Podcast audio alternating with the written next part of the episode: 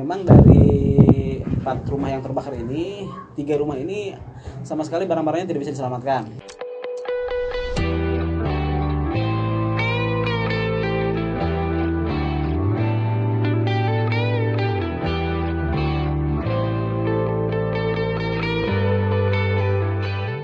Kembali lagi di Hamid Talk eh, tanggal 28 bulan 2000 bulan 12 tahun 2020 lalu di daerah Cimanggu, Kabandungan, Kabupaten Sukabumi sempat terjadi kebakaran. Berarti per hari ini tanggal 16 Januari video ini dibuat masuk eh, 19 hari pasca kebakaran. Eh kali ini saya sudah bersama dengan seorang relawan yang saya rasa sudah tidak asing di apa namanya di video saya. Karena memang kita sempat juga bang ya? Betul di awal di awal banget kalau nggak salah. sempat ngambil video Iya. bersama. Ini kalau nggak salah ini kita kelasnya samaan. Kasih sama nih ya walaupun nggak janjian. Nggak janjian. Seperti biasa memang kita disponsori sama Kaos kita nih. Kita Ada punya Amir Kaos Polos. Ya dan betul. juga Kaos Polos Bandung Kaos Polos 85 Bandung. oke nanti saya sertakan di kolom deskripsi bang. Oke siap. Jadi eh, kali ini teman-teman saya akan coba eh, ngobrol terkait eh, apa namanya kondisi kebakaran yang memang sempat terjadi tempo lalu seperti yang tadi saya mention di awal. Hmm, meskipun apa ya kalau misalnya teman-teman lihat eh, di sini kita di lokasinya bang ya, Betul, di lokasinya. Kemudian juga sekarang masih apa namanya pem- apa, perbaikan perbaikan kan segala macam. ini ini adalah rumah pertama eh, sumber api dari sini. Oh, rumah dari rumah pertama. ini. Iya. Oh, oh ini rumah pertama sumber api. Iya. Jadi awal mula api terjadi eh, dari rumah ini. Saya apa ya ngedenger eh ngebaca dari Sukabumi Update kalau tidak salah Iya. bang. Itu dari apa ya sumbernya? Eh, sumbernya itu eh, kita di hari ketiga baru bisa cek ke orang yang eh, apa jadi korban pertama. Hmm. Kebetulan di, kebetulan di sini ada ada korban jiwa ya walaupun tidak meninggal eh, hanya terkena luka bakar itu sekitar 30% yaitu kaki dan tangan. Eh, dari informasi memang eh, api itu bersumber dari bensin. Ya, Dari bensin. bensin ya kalau- bensin itu kalau bahasa lainnya eh, bahan bakar kalau orang sini bensin gitu kan Bahkan ada yang pakai NG juga bang, bensin. bensin nah itu awal mulanya kebetulan yang rumah ini jual eh, bahan bakar berupa premium premium Eh, ketika itu memang sedang menuangkan dari jerigen Hmm. ke ember untuk di packing per liter Oke. Nah, jadi dari dari jerigen ini masuk ke ember. Nah, tiba-tiba api muncul. Kita memang tidak belum tahu dan bahkan beliau itu sendiri tidak menceritakan. Saya kira bingung katanya. Walaupun kita tanya ngerokok ente gitu. Mm-mm. Ah, sana nggak ngerokok udah kita kita tahu kalau ngerokok udah Hmm. pasti kebakar gitu. Maka beliau yang eh, apa terimbas dari eh, apa luka bakar. Hmm. Oke. Nah itu apa ya? Saya juga agak kaget juga ya sumbernya Betul. seperti itu gitu. Yang paling umum kayak apa ya? Kayak konslet Korsleting, listrik betul. kan yang paling umum tuh. Tapi kok saya baca ternyata sumbernya seperti itu. Nah ini kan kita sudah 19 hari eh, katakanlah pasca recovery nih Betul. kebakaran. Nah, sejauh ini yang menjadi apa ya prioritas dari penanganan pasca recovery ini apa, Bang? Satu di trauma healing sebetulnya. Trauma healing. Trauma healing. Eh, kedua kebutuhan logistik dari para korban dan ketiga otomatis eh, tempat tinggal. Hmm. Nah, di trauma healing ini memang alhamdulillah ya teman-teman kita di sini dibantu oleh anak-anak muda. Alhamdulillah semangatnya luar biasa. Eh, di awal memang langsung bergerak kita membentuk posko eh, utama posko dadakan walaupun ini tanpa instruksi dari eh, pihak berwenang. Oke. artinya berwenang di sini di desa atau tagana Ah. segala macam gitu. Itu ada Mungkin- inisiatif. Nah, inisiatif tuh. ada inisiatif pemuda kita ngumpulin dan langsung waktu itu juga langsung bergerak. Hmm. eh, setelah penanganan setelah api padam teman-teman anak muda langsung bergerak ke beberapa RT untuk eh, apa meminta bantuan. Minimal yang harus diselamatkan adalah bagaimana eh, tempat singgah sementara untuk para korban karena memang dari empat rumah yang terbakar ini tiga rumah ini sama sekali barang-barangnya tidak bisa diselamatkan Sama Itu sekali? sama sekali hanya baju yang nempel di, baja- di badan aja Iya. saya, saya benar-benar nggak ngebayangin bang di tengah kondisi pandemi Betul. tiba-tiba ya inilah musibah dan teguran mungkin buat kita ya tapi di sana juga alhamdulillah ya, eh, pada akhirnya jadi ujian bersama Hmm. bagaimana dalam kondisi hari ini tadi dikatakan Bung Hamid bahwa hari ini kita masa pandemi yang Hmm. ya segala sesuatu sulit lah gitu Ya. ya. ternyata teman-teman masyarakat di daerah di sini khususnya di, di kampung Cimanggu ini sangat solid hmm. Mereka berkeliling dengan fokus tadi. Bagaimana eh, korban ini bisa dapat naungan untuk bisa eh, rehat tidur dan segala macamnya. Dan sini bagaimana kebutuhan logistiknya. Alhamdulillah di sekitar jam 5 sore kebetulan saya ditunjuk oleh teman-teman menjadi ketua posko begitu ya. Oh ya Waktu itu. oke oke. Eh, pas kita cek kita beras lebih dari dapat lebih dari eh, 50 kilo. 50 kilo. Itu jam 5 sore eh, plus uang. Hmm. maka eh, setelah itu saya ngobrol dengan teman-teman relawan. Eh, kita harus diambil bagaimana supaya suplai makanan ke korban ini dipenuhi. Akhirnya uang yang ada kita kumpulkan langsung kita beli makanan. Alhamdulillah tiga kali makan makan sore karena makan siang itu terganggu ya. Iya, iya. kita itu lagi penanganan. Makan sore makan malam dan makan pagi alhamdulillah kita yang siapin dari posko. Hmm. karena untuk bikin dapur umum itu tidak memungkinkan Iya. Nah setelah itu teman-teman tetap bergerak untuk mikirin bagaimana cara cari tempat e, singgah sementara. Alhamdulillah kita juga kerjasama dengan pihak lembaga pendidikan. Di sini ada pesantren Senayain. Satu ruangan kita jadikan posko, Oke. untuk posko umum. Yang satu lagi kita jadikan untuk e, rumah singgah Sementara. sementara korban. Gitu. E, setelah itu kita terus berpikir bagaimana supaya eh, yang kedua ini harus diselesaikan yaitu masalah healing. Oke. Nah, trauma healing cukup besar karena Hmm. eh, saya waktu itu dengan teman-teman posko datang ke salah satu rumah korban yang memang rumah eh, korban ini tidak ada saudaranya terdekat. Hmm. Itu saya kalau nggak salah sekitar habis isya saya datang ke rumahnya itu tidak mau makan pak.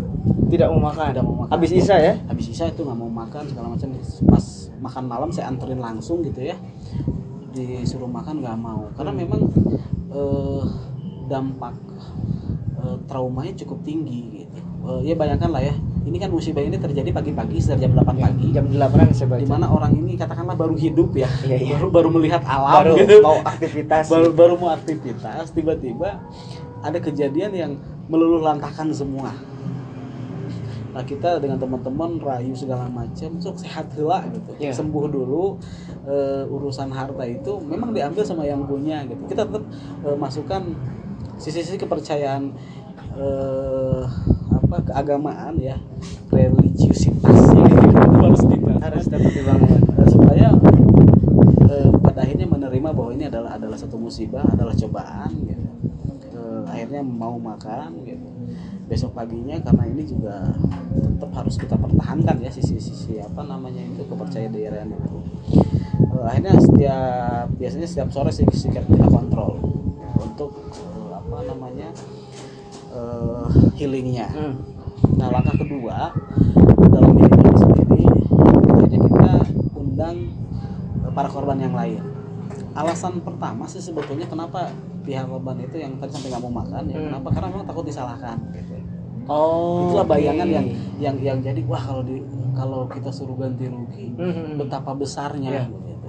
Apalagi kan rumah yang terbakar ini eh, ada warung, ada konter dan segala Iya. macam gitu ya. kalau nggak salah motor juga ya Bang? Nah ini motor sampai 8 unit pak. 8 ya 8 unit motor luar biasa memang eh, apa kerugian materialnya cukup besar gitu Eh, setelah itu kita remuk ya dengan keluarga diskusinya kita hanya hanya mengawal aja gitu ya mengawal Penyelesaian.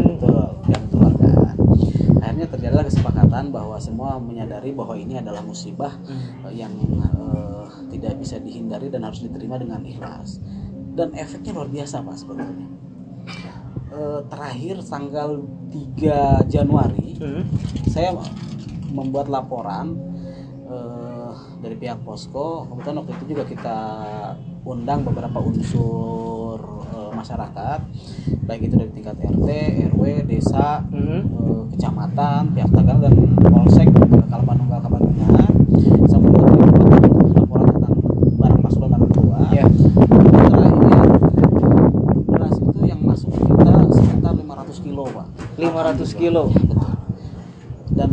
Nominal uang apa sih disebutkan ya karena Ya. emang sebagian dari transparansi publik ya. Betul. Uang di angka 33 juta 33 juta. yang alhamdulillah masuk ke kita dan kita waktu itu distribusikan Ya. langsung. Itu kalau misalnya kita petakan nominal itu dapat dari mana kayak bantuan juga dapat dari mana gitu. Bantuan itu yang pertama dari masyarakat sekitar sini Masyarakat sekitar sini. itu di dua kedusunan terus dari pemerintah eh, daerah waktu itu ada teman-teman dari dinsos, Dinsos. turun terus juga dari eh, Tagana dan juga muhsinin yang memang ada di sekitar sini dan Hmm. beberapa perusahaan masuk alhamdulillah termasuk dari eh, Star Energi ya Star ada perusahaan induk yang ada di sekitar sini Eh, sisanya dari teman-teman yang memang sudah lama konsen di penanganan bencana seperti eh, apa relawan jariahku gitu alhamdulillah pada hadir ke Oke. sini mereka bantu kita terus juga dari teman-teman eh, komunitas dulur salamina. Itu kalau Nunggalnya cukup cukup cukup Iya, iya, eh, apa eh, cukup eksis ya. Dan memang kami akui bahwa eh, apa bantuannya cukup bagus. Hmm. bahkan sampai dua kali gitu. Itu luar biasa. Termasuk dari sini ada sekitar apa namanya itu teman-teman dari eh, LSM ya dari OKP dari dari eh, BBRP BBRP. BBRP alhamdulillah hadir sampai dua kali pak memberikan bantuan terus dari PP dari teman-teman PP Pemuda Pancasila terus juga dari pengelola Curug Sentral. Mhm. alhamdulillah pada eh, memberikan sumbangan yang kita nilai luar biasa. Bahkan dari teman-teman di Tagana gitu ya termasuk dari pihak Polsek ini kaget gitu. Ini bencana lokal gitu. Ya. hanya kampung dan dan korbannya eh, cuma lima, empat rumah gitu lima Ya. kakak gitu ya. Tapi secara bantuan luar biasa. Nah saya sampaikan kepada kepada para korban inilah hasil keikhlasan yang memang dari awal kita terima bahwa itu adalah musibah gitu bayangkan kalau dari awal kita sudah ribut kita udah saling nyalahin Hmm. mungkin orang pun nggak bakalan peduli orang pun nggak Iya. bakalan peka gitu nah alhamdulillah dari hasil tadi semua bisa menerima dan sampai hari ini sudah mulai ada rumah yang mulai dibangun gitu, Hmm. eh, dari apa eh, dari bantuan yang memang telah kami distribusikan Oke. Gitu. ya jadi kan eh, teman-teman eh, sebelum kita buat video ini saya kan sempat ngobrol juga ya di ada sekretariat di sana bang Betul. ya atau sekarang udah udah sekretariat? Sekarang pindah pindah Oh, lagi. oh, pindah lagi? pindah lagi oke. Sekarang. Eh, kita ngobrol panjang terkait memang penanganannya seperti apa kemudian juga eh, apa namanya pendistribusian seperti apa dan segala macam. Itu memang saya akui bang Iya, apa inisiatif dari pemuda-pemuda sini luar biasa. Itu kalau bisa dibilang siapa tuh yang memulai sebenarnya? Anak-anak muda. Anak-anak muda. Anak muda. Tuh ya. Tuh anak-anak muda. Eh gini kan anak muda itu memang dari awal saya tanamkan anak muda itu harus hadir memberikan solusi. Hmm. mereka resapi itu akhirnya karena kebetulan sih sebenarnya ya jadi sebelum sebelum kebakaran ini Hmm. memang anak-anak muda di sini eh, sedang semangat semangatnya untuk berhimpun untuk Oke. berkumpul maka dari awal inisiatif itu muncul dengan sendirinya gitu karena tadi sudah dua kali kumpul lah kalau nggak salah ya Ya. ada ada satu usaha untuk menyatukan anak-anak muda maka ketika bencana ini dia langsung cepat Hmm. inisiatif murni dari mereka Wah itu luar biasa teman-teman bahkan ketika terakhir kali waktu itu mungkin beberapa hari lalu saya apa namanya kita berkumpul juga memang masih antusiasmenya luar Betul. biasa. Dan alhamdulillah Bung Hamid di Hamid Talk itu turut serta memberikan bantuan. Ini luar biasa alhamdulillah gitu. Ya kita sedikit aja. Ya kami tuh mengucapkan banyak terima kasih sedikit aja. Iya bang. Eh, mudah-mudahan ya sedikitnya kita bisa menuangkan manfaat. Amin amin amin. Nah, eh berarti kalau misalnya tadi ngelihat kondisinya seperti itu, eh, ini kan selang 19 hari seperti tadi saya katakan di awal. Kira-kira kondisi healingnya terakhir seperti apa bang sekarang? Alhamdulillah hari ini sudah mulai eh, terasa lebih baik ya. Walaupun memang eh, saya sedikit membuat analisa ya, Hmm. atau ah, prediksi lah kalau analisa itu harus ada data empiriknya gitu ya. Ada sedikit prediksi. Ini mulai akan goyah lagi setelah satu bulan. Hmm. Nah, karena begini di awal itu support dari tetangga Hmm. gitu ya dari relawan itu cukup besar kita kita hitung lah dari tadi bantuan yang kita eh, serahkan gitu ya kita sampaikan itu mungkin bisa cukup di angka dua bulanan Untuk- Kalau misalnya kita lihat ah, betul oke, oke.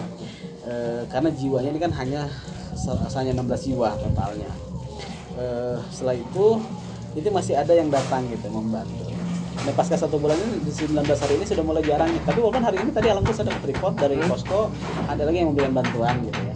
Nah kenapa saya bilang tadi satu bulan? Setelah satu bulan, satu bulan ini orang ini akan mulai berpikir tadi eh, stok konsumsi sudah mulai sedikit. Ya.